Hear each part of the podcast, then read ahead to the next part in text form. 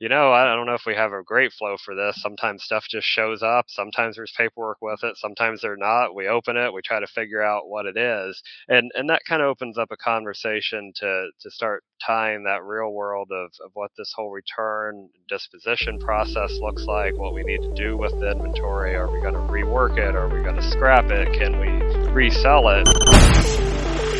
Growing a business requires a holistic approach that extends beyond sales and marketing. This approach needs alignment among people, processes, and technologies. So, if you're a business owner, operations, or finance leader looking to learn growth strategies from your peers and competitors, you're tuned into the right podcast. Welcome to the WBS Podcast, where scalable growth using business systems is our number one priority. Now, here is your host, Sam Gupta. Hey everyone, welcome back to another episode of the WBS podcast. I'm Sam Gupta, your host and principal consultant at independent ERP and digital transformation consulting firm Elevate IQ. Most companies would rather give a product for free than worry about reverse logistics, especially when the cost of the supply chain may be higher than the product itself. By the way, reverse logistics is not as simple as printing a shipping label and sending it to your customer. It could include getting a product to your facility and then recycling it or sending it to the vendor for repair. Managing these transactions could be even more difficult when multiple systems might be involved in your architecture. So, what are the best practices of reverse logistics?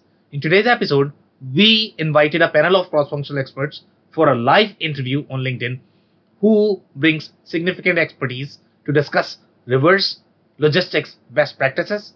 We discussed the nuances and best practices of reverse logistics processes and how they might vary in different industries. Finally, we discussed the overlap and boundaries of reverse logistics processes across systems and functions. With that, let's get to the conversation. Hello, everyone. Welcome to today's show. And if you're joining for the first time, this is part of our digital transformation series for which we meet every Thursday at 5:30 p.m. Eastern. We pick one topic related to digital uh, transformation, and we always have an uh, expert panel. And for today, we are going to be discussing a very interesting topic. It's uh, reverse logistics and a lot of people might feel that this could get really deep overall from the topic perspective. The others might think that, you know, what are you going to talk for an hour on this topic? So we'll find out how deep it could get. On that note, first, we are going to start with everybody's intros. If you don't know me, I am your host, uh, Sam Gupta, principal at Elevate IQ. ElevatIQ is the independent ERP and digital uh, transformation consulting firm. On that note, I am going to move to Chris for his intro. Thanks, Sam. I'm Chris Gherardini, the CEO and owner of Turnkey Technologies. We're a 28 year old Microsoft Dynamics ERP practice. reverse logistics, great topic. I look forward to the conversation with. Okay, amazing. Thank you so much for being here, Chris. Tom, can I ask you to introduce yourself next? Yes, thanks, Sam. Uh, Tom Rodden. I am a longtime IT manager and leader, uh, most recently CIO at Varian Medical Systems, and currently uh, serving as a consultant uh, on ERP program. Happy to be here. Amazing. Thank you so much for being here, Tom. Uh, Dave, can I ask you to introduce yourself next? Absolutely. Um, thanks for having me today, Sam. I'm Dave Dozer, the president of Blaze IT. Um, we're an Acumatica reseller focusing on um, manufacturing, distribution type of companies. Um, so really looking forward to today's topic. It'll it'll definitely be a, a, fun and interesting one. Okay, amazing. Thank you so much for being here, Dave. And if you're in the audience and joining for the first time, make sure you guys post your questions and comments. We typically try to cover them during the show. If you run out of time, then our panelists are going to make sure that you receive your answers. On that note, I am going to start with the first question with, with Chris. And Chris, do you want to set the stage overall in terms of what is reverse logistics? You know, how many different touch points are going to be there in the process, how the customer journey is going to be uh, overall when we think about the process. So, do you want to start, Chris? Sure. I went out and Googled the topic about three minutes ago, so I'm really ready to talk about it. But frankly, um, reverse logistics, it covers a lot of aspects, and most people think it's just returns. And so, reverse logistics, if you think about the, the most common case, is right, it's a customer return. Where does it originate? How do we manage it? How do we process it? Where do they send to the product? Does it come back to me? Does it go back to the manufacturer? Get repaired? Does it get back to stock? Does it get sold again? And so as I as I touch through those touch points, again, everything from authorizing this return transaction to tracking the return, and again, even when you authorize it, where does it go? Do we know that it was a drop ship? Do I send it back to the vendor? So there could be complexity even in the ship to location of again, does it go back to a distribution center and then again, it's dispositioning. If it comes back to me, I have to disposition that return. I have to look at quality. I look at usability. Is it damaged? Is it under warranty? Does it go to the vendor? Do I fix it and then sell it? Do I again, a lot of complexities there, but it's not just returns. So if you think about re- reverse logistics, and you know, I've got I've got a customer, a little customer that has 1,200 truck parts stores, hmm. and so they're a massive billion dollar company, and they 1,200 stores. So if you think about truck parts and you think about reverse logistics, what's that got to do with truck parts? Well, core exchanges is a perfect example of a reverse challenge, meaning normally you buy something, I sell it to you. You're done. Ah, okay. Well, if you don't want it or it's broke, you return it. But in this context, I'm going to give you a pair of new brakes for your truck. But guess what? I expect a core exchange in return. So there's another example of a reverse logistics process where, you know, I'm tracking now and typical inventory systems aren't tracking core exchanges. You're like, okay, but again, I sold you a new pair of brakes for $1,000. That assumes that I'm going to get the $500 core back tracking cores, aging cores. Think about the receivables process on outstanding core exchanges. It could be millions and millions of dollars. And a billion dollar company could be $10 million of these products that you're expecting to come back in. So the tracking and traceability, it's not a standard ERP function if you look at core exchanges because there's a cost factor. And then guess what happens? Then it comes in Again, it's a whole dispositioning process again with the core exchange. What happens to it? Is it usable? Can I rebuild it? What happens if I rebuild it, work order, rework, back into stock? Big circle loop, right? So there's another example of a of reverse logistics, is core exchanges, and in in this particular context, you add a lot of augmentation to systems to automate that, so you're not manually tracking, and it's money. This is all balance sheet stuff that you really are due. And again, what happens if they don't send it back? You got to turn around and invoice them. Oh, I forgot about that. So I either get it, I invoice them, but then there's a whole backside process. Other examples, uh, pallets. Well, a lot of times people sell the pallets, and they never ask for them back. Okay, well, maybe your relationship is you're moving so much product that you want the pallets back so you can move more product. So pallets could be another example of logistics. How do you track them? How do you collect them? Where they staged? What else? Uh, oversupply. So there's another one. That's another one example where, uh, and again, as you look at how do you handle this merchandise, is all part of that process. And you want to be thin, you want to be touchless as much as possible, but the tracking and the traceability because it's big dollars. And I think that the reality is if we're not managing this merchandise, these materials that are going somewhere, whether it's back to the vendor, back to me, and I'm trying to resell it. I certainly don't want to scrap it because that's expense. A lot of a lot of dollars in play there. So again, those are some examples. But uh, again, the back end systems once it hits the dock can be very complex as well. Like I said, as we talk about, am I sending it back to the vendor? Am I dealing with warranties? Am I doing rework? Am I doing repairs? Again, a whole lot of processes for work order, repair, refurb, rebuild back to stock, etc. I'll pause there. So. so very interesting details there and very interesting layers. And I was definitely not thinking about the complexity when you spoke about the core exchange, and probably I want some more uh, details there in terms of how that that would work in the system. Uh, that's number one, and the pallets is the second one that you mentioned, which is very interesting layer as well because the kind of you know customers that we have dealt with not everybody sort of tracks pallets in the system. It's going to be there, but you know, it's just a pallet, and you know, they are probably not going to be part of the system. So now, when you are going to be getting back, then obviously you have to scan something, unless that's a manual process. So how is this interaction going to be more from the system perspective, both the core exchange as well as the pallets? Sure. Let's if we just talk about core exchanges. You're thinking, well, what's that transaction look like? Is it a sales order return that's sitting out there that's unfulfilled? So in essence, a lot of times, one of the processes, there's a, a, few different paths depending on the company that they take is I could invoice you for the core, which means I sold you the new set of brakes for $1,000 and then you got an invoice for the core exchange. Oh, okay. Well, then you got an RMA number for the core exchange, which means if you don't return it, I'm invoicing you. But again, what am I tracking? I'm tracking a receivables where I'm now I'm looking at a special type of invoice because What's it telling me? It's it's almost like a return. I'm expecting that product back in the door. But there's a, a trans a couple different transactions you can track core exchanges on. But a return document, RMA document is one because what you would do is I shipped you the new brakes. I immediately create an RMA that's expecting an inbound shipment. So if you've got an RMA or return management system that tracks open RMAs, it's a different type of RMA, right? It's not it's not a return for credit. It's not a return for stock. It's a return core that triggers a work order process. So that's typically where I see the, the core exchange. But again, the facilitation of the auto creation of the two transactions is, is part of the artwork in there. On pallets, um, again, I think that you know a lot of times those are managed off book, but depending on your volume, it's a lot of money, and wood's expensive. So if you think about that, and even the pallet process, as you look at tracking pallets that are out at each of your customers, for example. And again, this may not be, I'm going to California to bring them back to Jersey type of stuff. But if you think about local regional customers where we're shipping a lot of volume and we're a big supplier, we're tracking the number of pallets in our systems at that customer's job site. And when do I send a truck?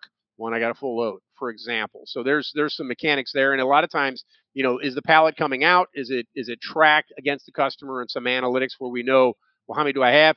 and I'm bringing it back into stock. And one of the things about pallets is people will build them in a manufacturing. They'll build them in as a as a component, a fraction of a pallet that gets consumed. So even if we're managing pallet inventory, it's the same type of thing. Am I consuming it? But am I tracking that little attribute? It's a two transaction again, one that takes it out, but another one that's tracking where's it at, and how many are at that site now before I bring them back in and bring them back into my system. Whether you cost them or sell them out the door, you're just tracking them as units a couple of different scenarios there. And again, smaller organizations, some people sell pallets and they never go back and they just buy more. Again, if they're costing it correctly, but as you think about the price of your product, a lot of people don't want to be buying the pallets. They'd rather come back and come get them, come get them, keep my product pricing cheap.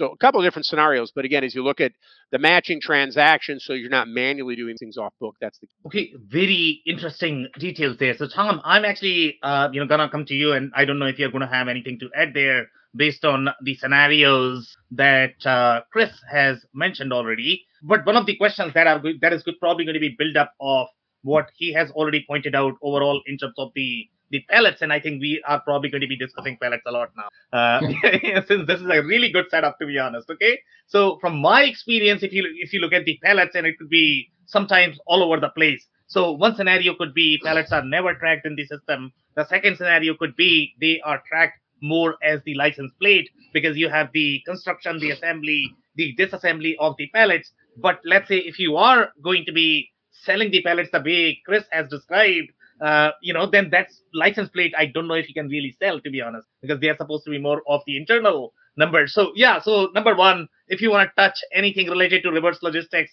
overall in terms of setup, and then build up on whatever Chris has already pointed out and and, and pallets. Tom, over to you. Yeah, yeah. No, I um, yeah, I have a few thoughts, and uh, I have some personal direct experience on the pallet subject that I did not think would be uh, a significant input for our conversation today, but I can I can share some of that too. Um, one of the things that I think about though when it comes to reverse logistics first is the financial impact, and that that really ought to be first and foremost in one's mind as you define your approach and your policy uh, for handling reverse logistics or returns, but not as as Chris said, not just returns in the conventional sense that we think about it. You know, there there is a uh, a, a great opportunity to minimize the cost, or even in some cases turn it a little bit more into a you know a, a secondary profit center in your operations.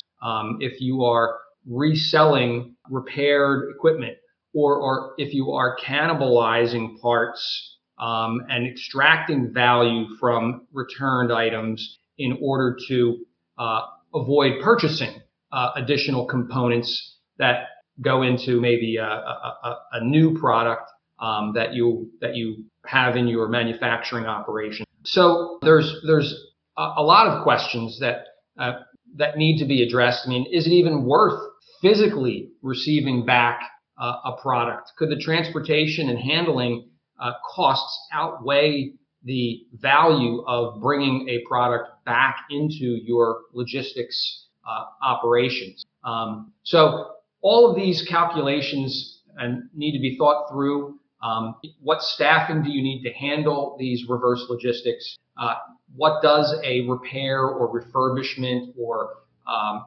uh, triage cannibalization process look like in cost?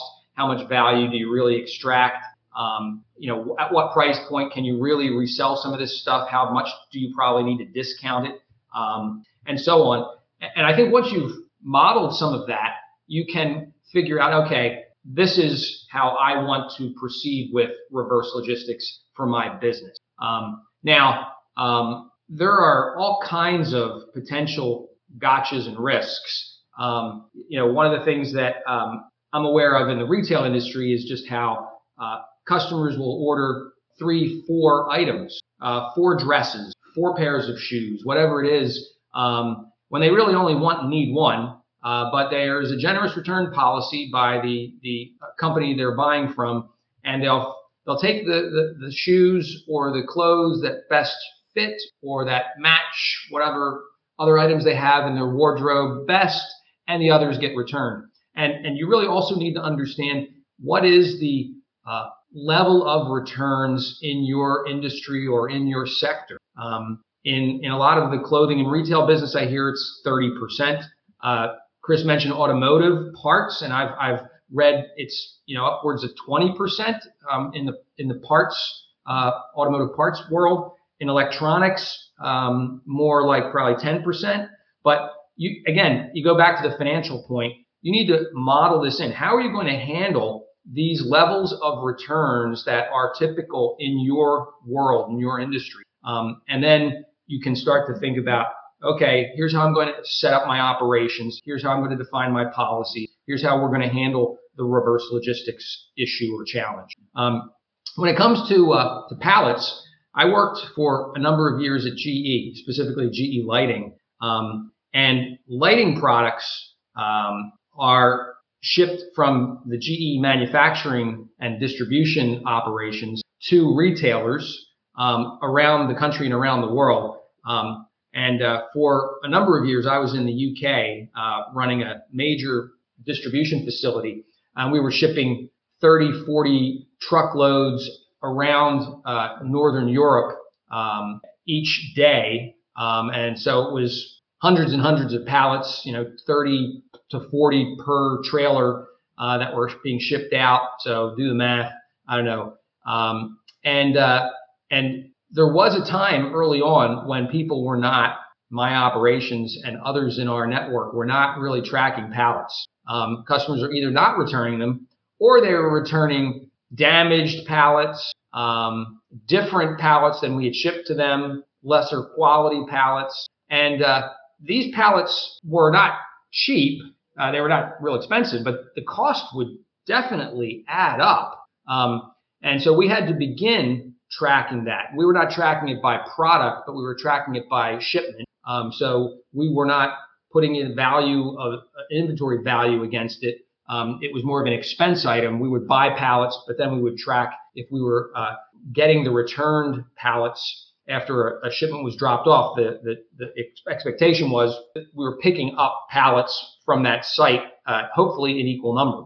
But um, again, we would, we would track it um, and so that was a that was a significant um, uh, improvement in our cost management. Uh, but we still had just like product returns, we still had pallets that were damaged, and and they were they were ones we'd shipped out, and for whatever reason they got damaged. Uh, they were returned, and we had to engage a pallet repair uh, team, um, a third party, and um, and Chris mentioned this. I mean, one of the things that um, I, I, I put a little post out about this this event and you know to my network uh, yesterday talking about reverse logistics. And and one of the points that I made in my in my message was people tend to think of reverse as the mirror image of the outbound process, but it can be very different. Um, and uh, it can involve other parties, 3PLs that weren't part of the outbound process, um, you know, the idea of just bringing it back, as Chris was saying, you know, having to refurbish or repair, um, packaging or the product itself, all of these things, um, maybe storing it in a different place. You know, you're, you're kind of quarantining these return products um, because you can't really sell them as new anymore in many cases, right?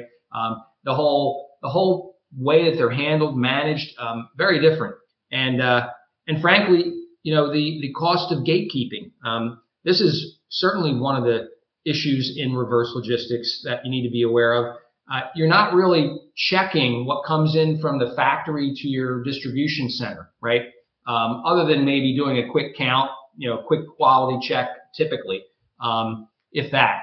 Uh, you're bringing in, putting it away, and eventually, when an order comes in, you, if it's make to make to stock, you're you're shipping, um, picking and shipping. But when it's something that's coming back from the customer, uh, again, maybe the customer is always right, but the customer might make a mistake. They might ship you back an empty box. They might put something that's not what you sent to them in the box. Um, it might be um, obsolete uh, past its uh, return by date, um, if you have a policy around that, um, and so on and so forth. So, uh, unlike the receiving process from manufacturing, the receiving process for returns really does require a gatekeeper, someone who is checking that what was sent back on the RMA or what was supposed to be sent back on the RMA is really what we received. Um, and then the whole question of, well, then you need to build that process into your business. Now,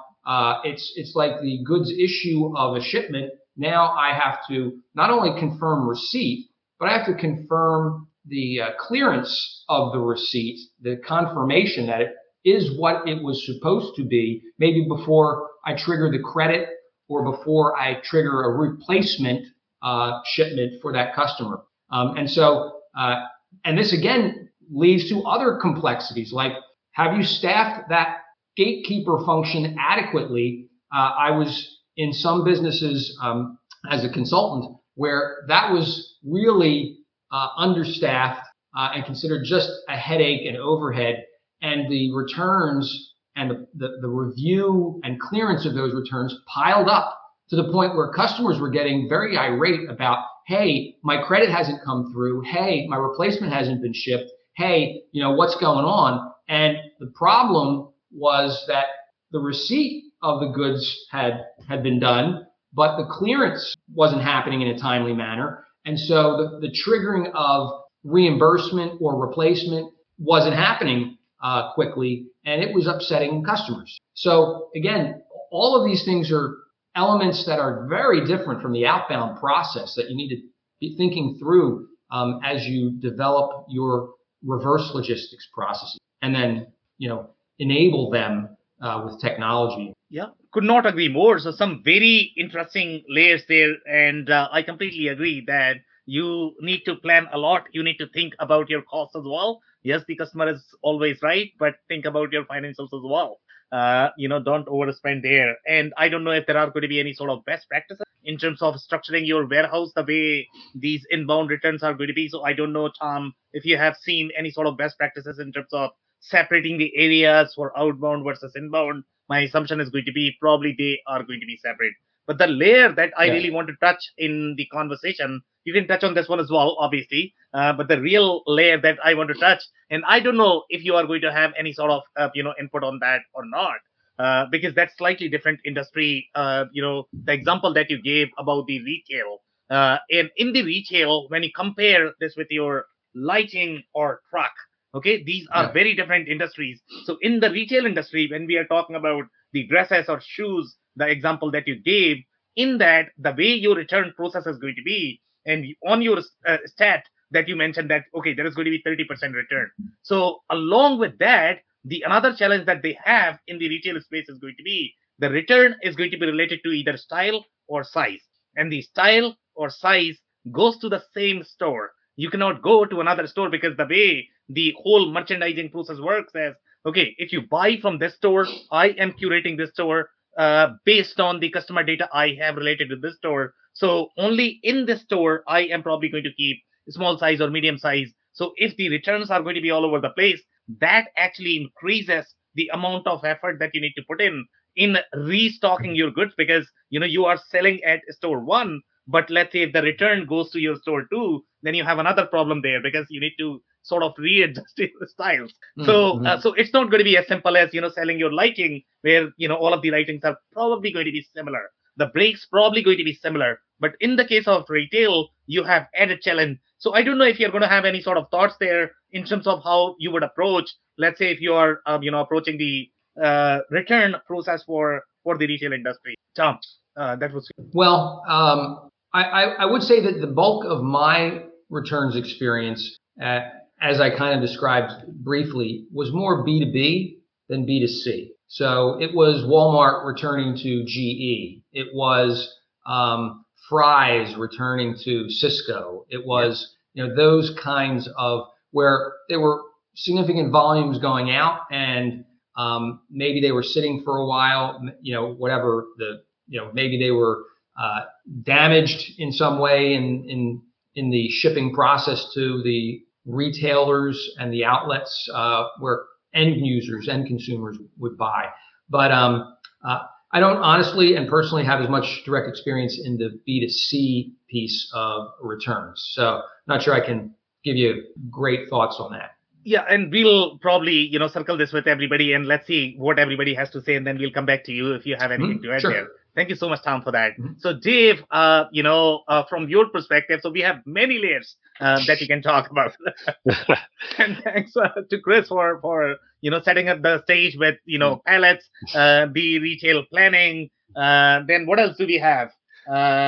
we have a lot of different you know best practices in the warehouse, the way you should be structuring your warehouse in terms of the the return process.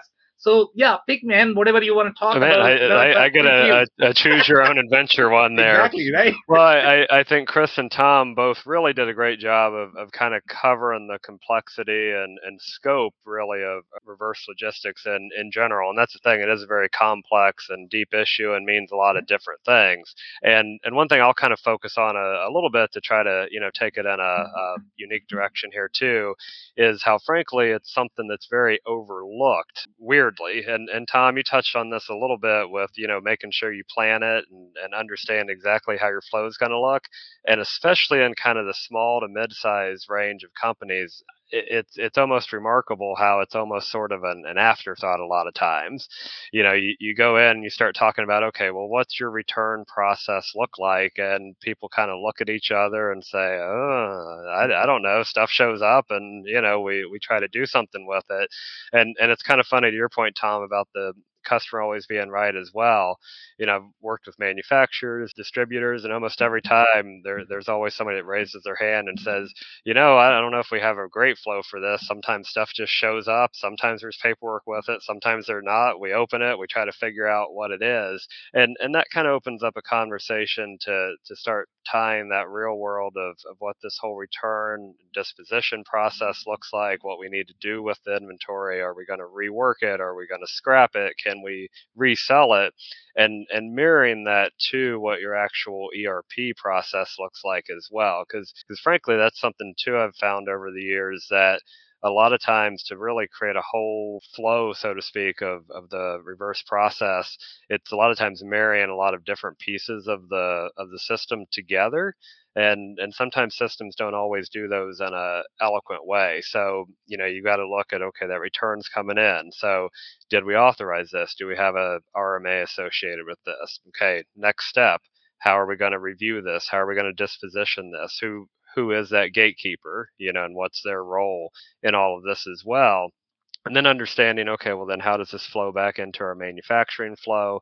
How does this fit into our quality process as well? So as things come back you know and if there is an issue with it is this going to you know is this going to initiate something on the quality side to say okay well we now have other materials that maybe we need to take a look at because this came back in and then even kind of taking it to the next step sometimes you're like the middleman or a cog in this bigger um, you know reverse logistics process where you're receiving something from your customer then you need to turn around especially if you're in the distribution side and okay well now we need to issue and we need to get a return from our vendor to send this back to our vendor to to see ultimately are we going to issue credit? Do we need to disposition this in a in a certain way and that's that's where it becomes much more complex than kind of the normal supply chain because now you're talking about interacting with your um, your customer internally and then turning around and interacting, you know, with your vendor as well, and kind of creating this whole full circle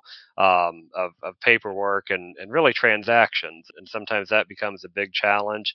And obviously, as, as both um, Chris and Tom pointed out too, there's a big financial impact with that as well. And and again it's a it's a spot where a lot of organizations can really kind of optimize and and look to do better because uh, unfortunately that becomes kind of a big black hole in a lot of cases and there's just a corner of the the warehouse and you know stuff's thrown in there and well we're waiting on a response for the vendor. We did the rtv and haven't heard back or i don't know maybe issue credit for that or who knows? And and it becomes a, a big dollar amount that you just kind of gets lost in the shuffle so to speak. Now obviously as you get into a lot of times larger organizations that's a, a lot more standardized process. There's a lot more control around that. There's a lot more rules around that.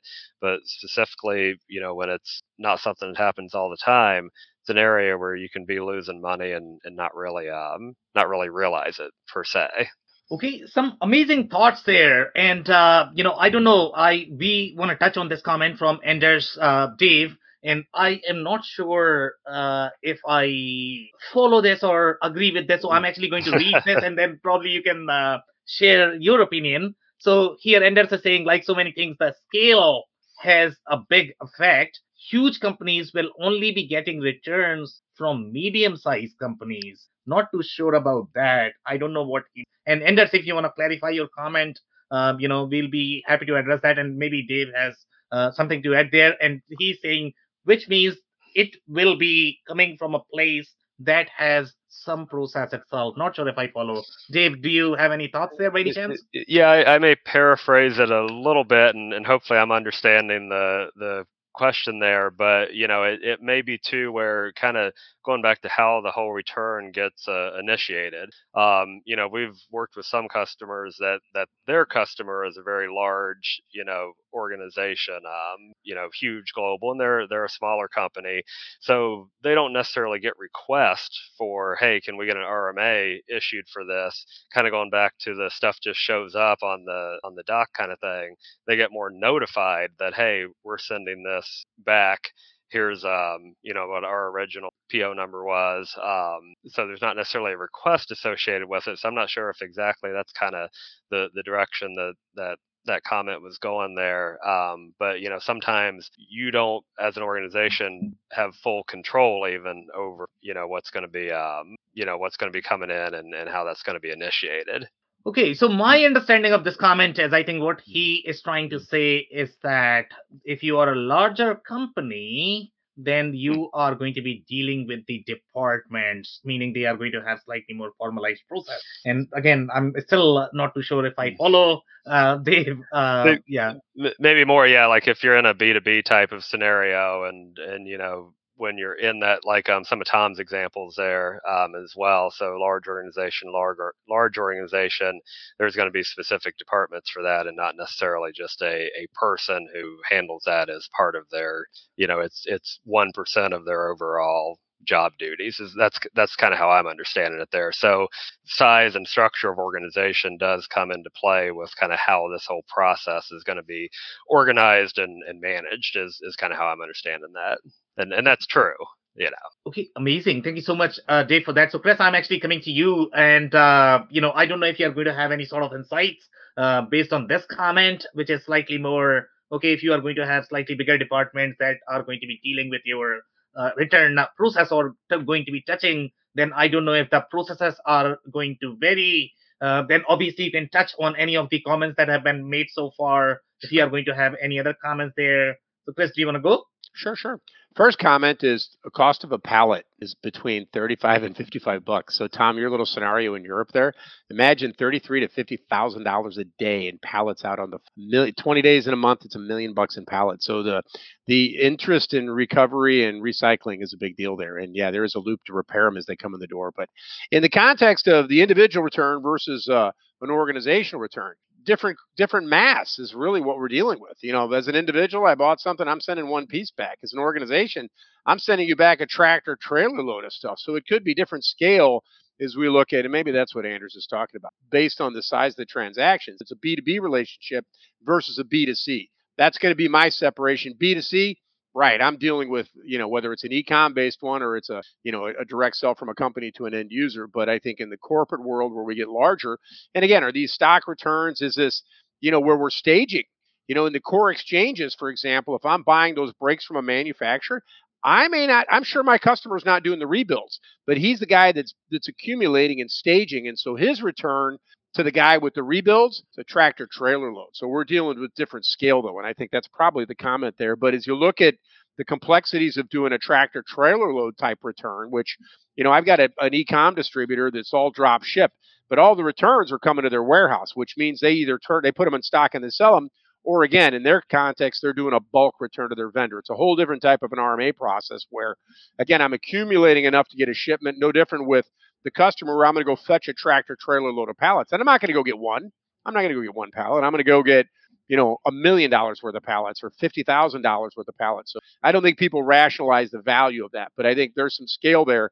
But also as the complexities as you think about on the receiving side you know, organizations doing returns and, and processing that, you're right. These are extensions of warehouse management systems where, you know, it doesn't get put away right away. It's no different than receiving a PO where it goes and it goes into a, a quarantine or a quality for inspection. Returns, there's a return site, typically a virtual warehouse inside the warehouse where there's an inspection process. Okay, so maybe that speaks to the scale comment. Um, another comment I wanted to make that carry over from Chris last week we haven't talked about. It's the analysis of what's going on in the business. And again, as you look at mitigation of returns of just return processes, so there's a, a whole set of complexities there we didn't talk about where the capture of reason codes, right? Hey, rebuilds, core exchanges, no big deal. If I'm dealing with customer returns, again, whether it's a a B2C model, the analysis of reason returns is imperative because if I'm manufacturing, quality needs to be in the loop. We may be able to mitigate returns by making a change in engineering, for example. Maybe there's a vendor so the analytics light up that, hey, you got one vendor that this guy is 80% crap. All the returns that come from one guy. Maybe we need to find a new vendor. So the decision making around managing returns process and reversal is imperative. We hadn't talked about the analytics. And the other complexity that I'll just throw back out there is in the B2C is the credit to the customers. In a corporate world, right, it's different. I'm AP, I'm AR. We're not I'm not issuing credit on your credit card. I'm booking big, I'm moving tractor trailer loads, right? It's a whole different set of accounting practices being booked in these back end systems. But in the little B2C, the guy sends his pairs of shoes back, drop ship, great. The complexities of that, okay, where did he send the shoes? Did they go back to the manufacturer because they were drop ship? It all depends on how I create the shipping label, but maybe he ships them back. And typically in a drop ship, you love it. Ship it back to the guy that shipped it from you. But when do I give the credit to the customer? Do I give the credit right away? am I waiting? And we talked about this last week. Is there's a complexities and reconciliations between the return to the vendor, the return to the customer, right? If I'm bringing the pot, the product back into my warehouse, great. I have the tangible asset. It goes into balance sheet inventory. We're issuing the credit, right? I have like like exchange for the money I give him back, and I get the product. But in the drop ship world, where we're typically going to extend credit immediately, okay, it gets complex, right? And uh, and again, there's some advanced. We talked about analytics, but even the analytics on reconciliations, if I'm dealing with a B2C scenario with a dropship vendor, just adds the complexity. And again, we lose money. We give credit, we never get credit. Well, that's a problem. And again, I'll tell you right now, most systems disconnected. They're not going to do a great job of of that reconciliation being drop ship returns to the manufacturer and, and credits to the customer. It's their disconnected processes. And I tell you, that's an area where you lose money. And if, if people don't focus on it, they'll lose money. Yeah, hopefully your margins are good enough to absorb that. So just a few more perspectives. So so very interesting perspective there. And by the way, Amixi, obviously we can see that this process is really complex. And one of the things that we have not spoken so far that is going to increase the complexity even greater which is going to be your lot number, serial number, warranty process. You know, mm-hmm. so in your example, Chris, when you are talking sure. about this bulk transfer, when you your drop shipper is going to be sending you know the shipments and then you are probably going to get it in your warehouse and now let's say you have the lot numbers and serial numbers yeah, okay so, the, complexities so, yeah so the, you're right. And as you move into products like that, and there's going to be the trinkets and trash, we're throw it away and I'll give you credit. Okay, we start at the extreme end where the shipping cost, the product's worth less than the shipping cost to bring it back, or it's a food perishable, destroy it, we'll give you credit.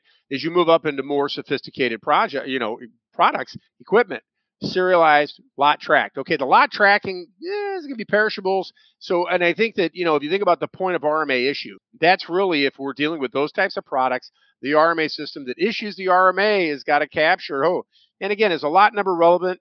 Foods, perishables, but in the equipment, it's a serial number. What do you have? And again, as we move up into that class of products, the value goes up, and certainly, what's the RMA system doing? Well, maybe backside, maybe say, hey, we'll, we'll get you set up, ship it back, but behind the scenes, it's taking that serial number, it's looking at warranty, it's looking at seller warranty, vendor warranty.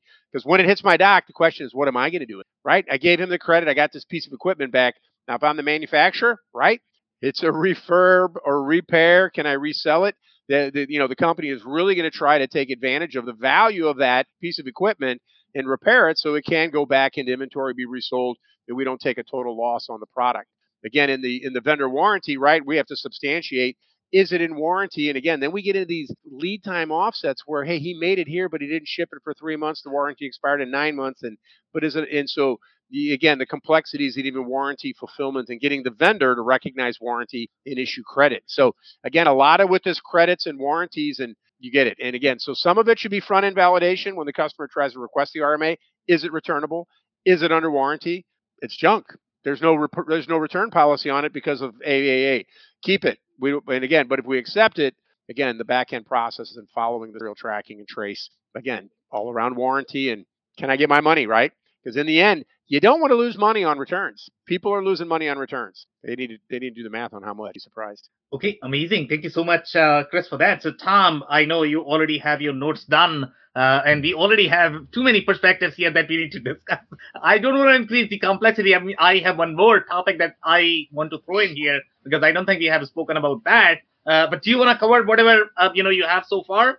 Yeah, I, I, held back on a few items since I didn't want to talk for half an hour uh, at the beginning. But uh, um, you know, Chris actually touched on this uh, topic of mitigation, right?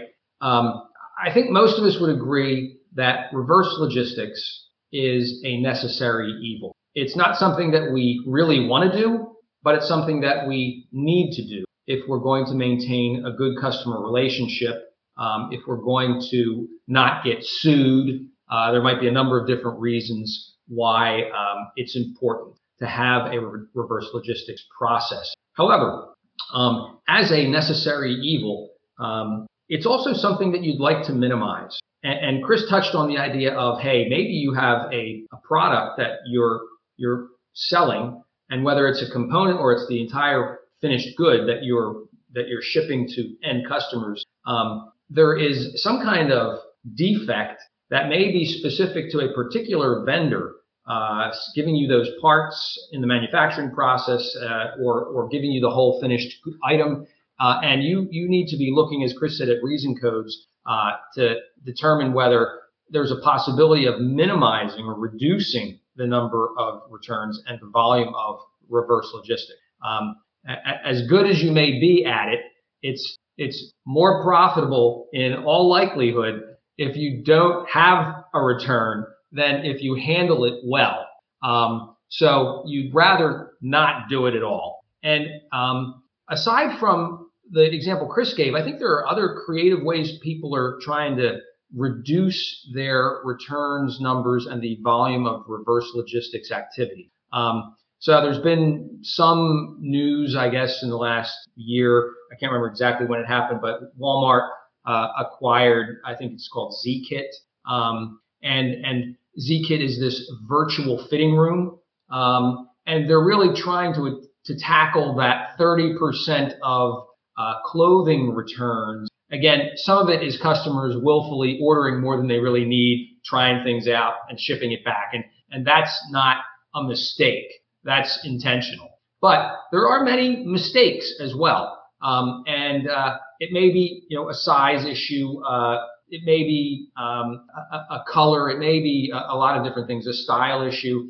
And if you can virtually uh, have a fitting room online that is effective, um, and and that's why Walmart bought Zeekit, um, then you have potentially a way to, if not eliminate, at least reduce the volume of returns for those unintentional reasons. Um, and and I had my own personal experience uh, with uh, a faucet manufacturer, Kohler, um, and I was uh, we were having a problem with our sink in the kitchen, and I disassembled the the faucet and found the defective part, and said, okay, this is what I need, this little piece right here.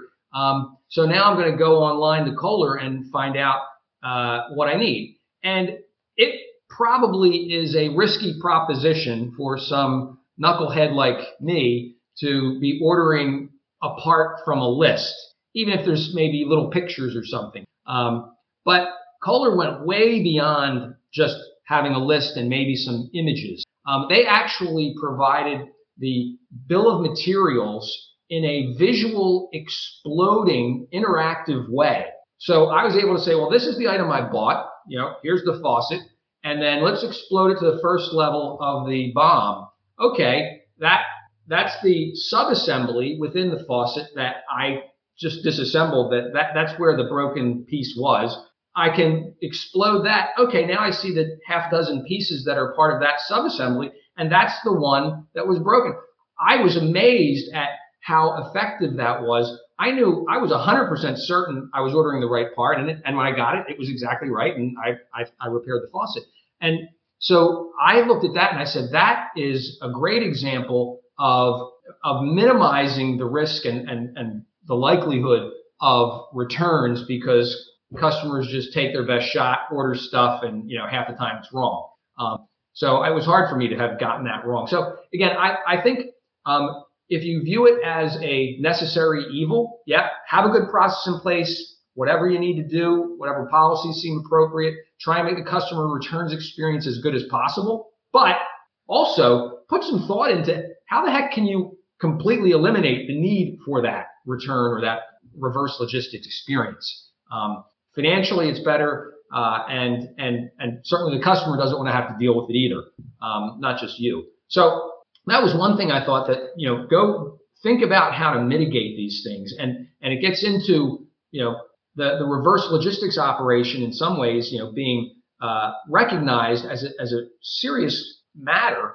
that the marketing organization, maybe the uh, the customer facing uh, website and IT team can help with, and so on, uh, and and figure out ways to actually reduce that volume of returns. So that was one thing that was on my mind and and was sparked by one of the things Chris said. Um, and the other thing I thought I'd just chip in um, was we've we've talked completely up until now about returns initiated by customers. Uh, and I, I can't remember if Dave maybe mentioned this in passing, you know, that uh, there is the possibility of um, a a seller initiated return. If you start to investigate and find you have consistent problems, or maybe it was Chris in, in some of the reason code stuff, you, you find you have some consistent problems, you may want to initiate a recall.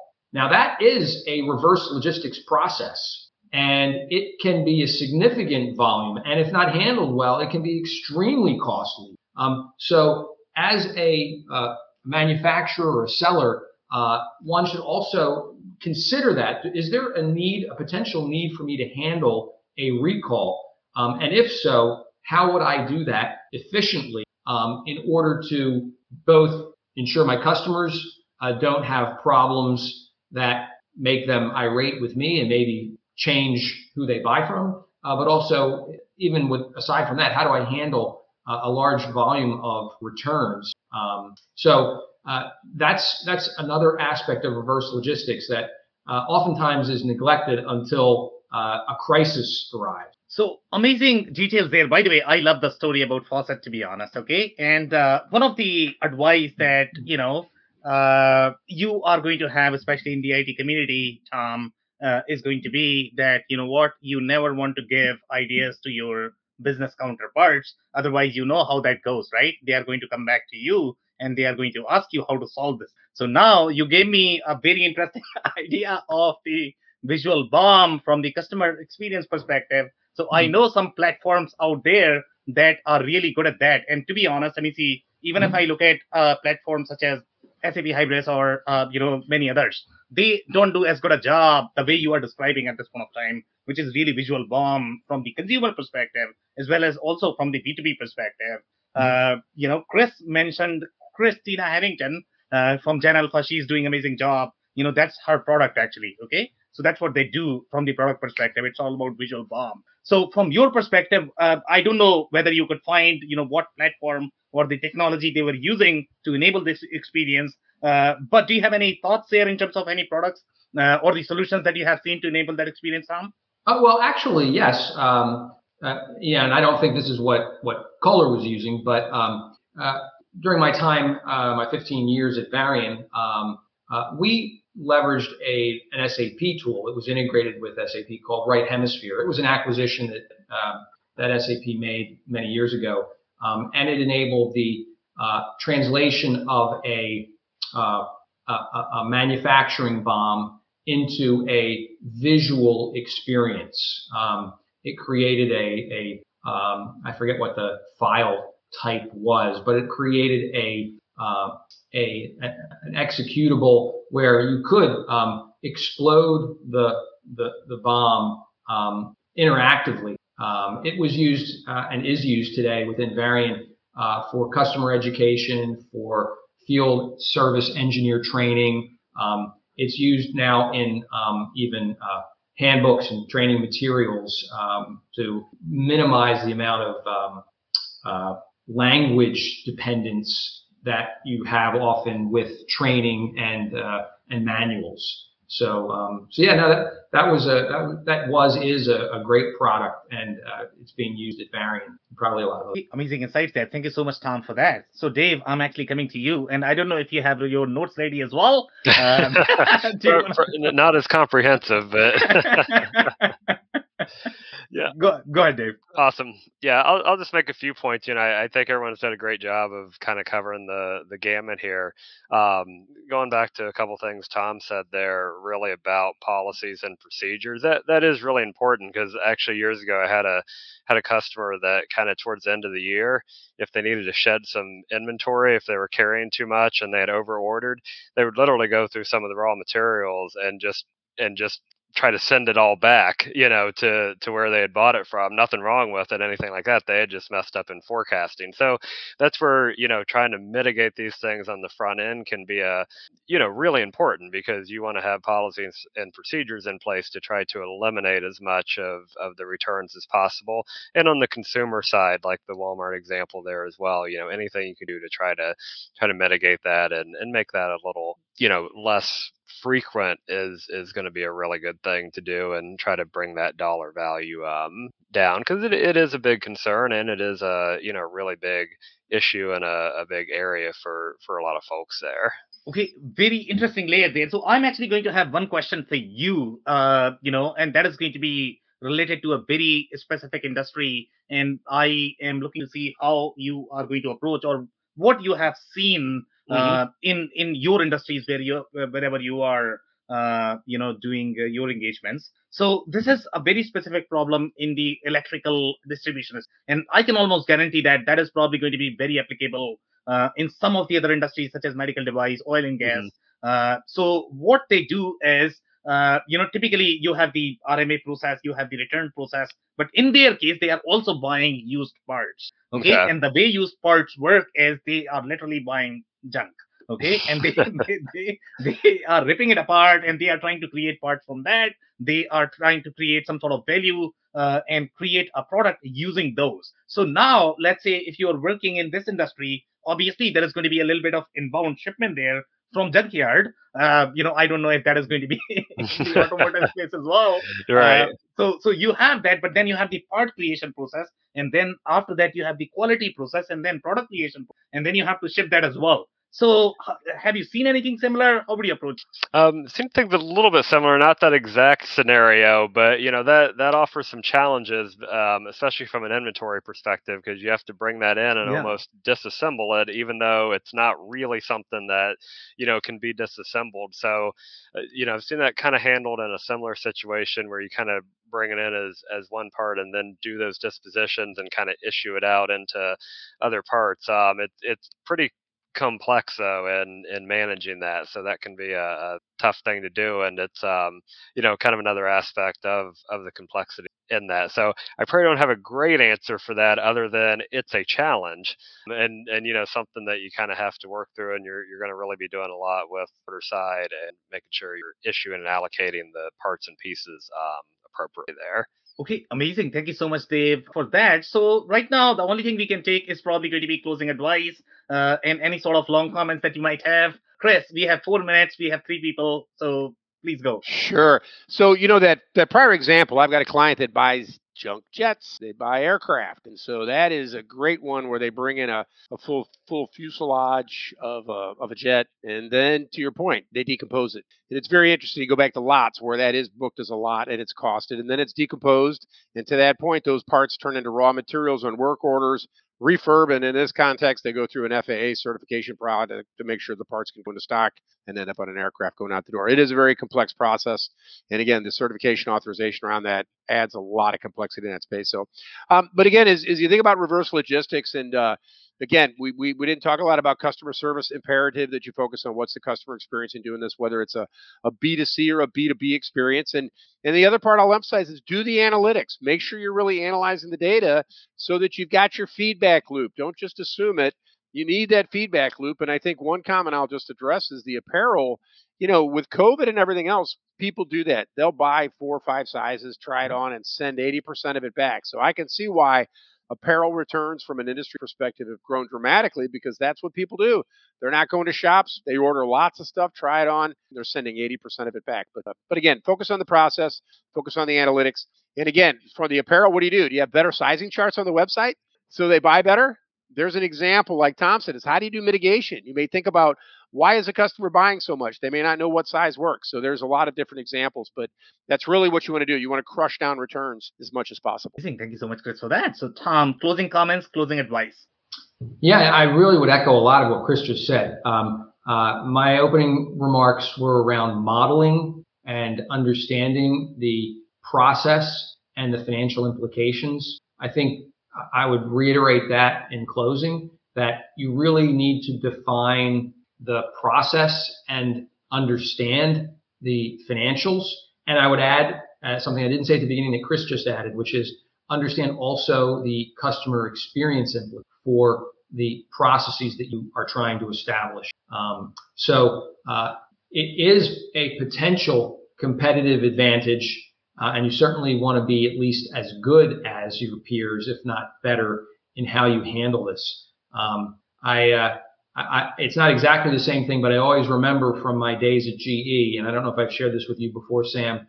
Uh, I don't think Chris or Dave would have heard this, but um, it was it was at least folklore within GE that uh, GE customers were more loyal than Maytag customers. Maytag never broke and never needed to be repaired. And GE was notorious, maybe notorious is the wrong word, but GE had its service issues. Things broke, but GE was incredibly good at and fast at repairing their equipment out in the field at customers' homes. And when measured by industry independence, um, customer loyalty for GE was higher than Maytag. And when they, they correlated it to customer experience, those loyal customers had breakdowns, but had quick and very satisfactory repairs and I kind of liken that to the returns process, right? Like if you if you get something and it's damaged, or if you get something and it's somehow not what you really wanted,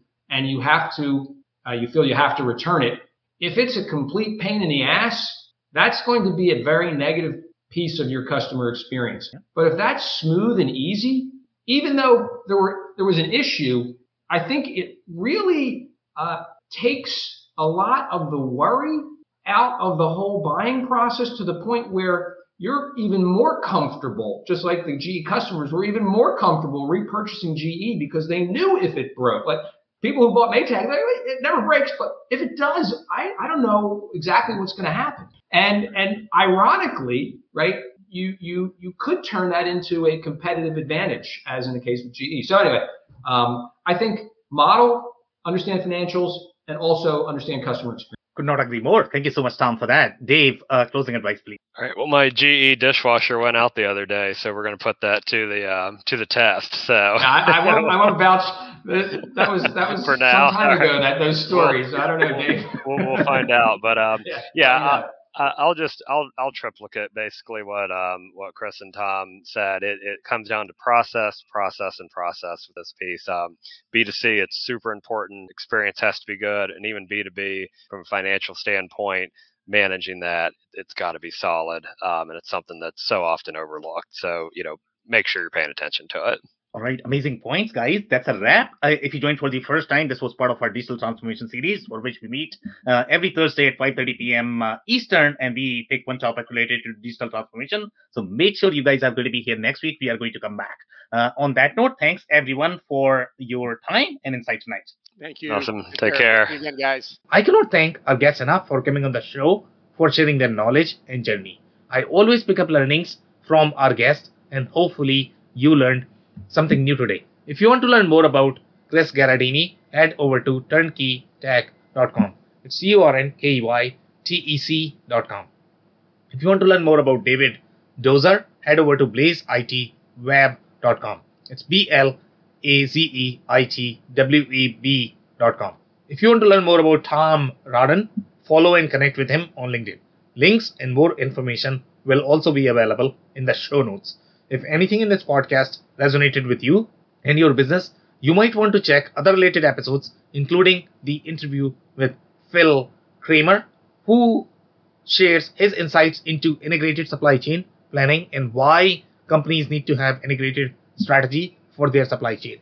Also, the interview with Rick Watson, who shares how to plan for warehouse and logistics architecture for DTC brands selling through marketplaces. Also, don't forget to subscribe and spread the word among folks with similar backgrounds. If you have any questions or comments about the show, please review and rate us on your favorite podcasting platform or DM me on any social channels. I'll try my best to respond personally and make sure you get help.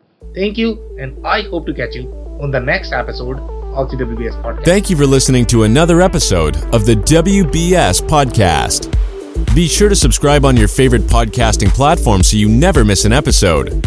For more information on growth strategies for SMBs using ERP and digital transformation, check out our community at WBS.rocks. We'll see you next time.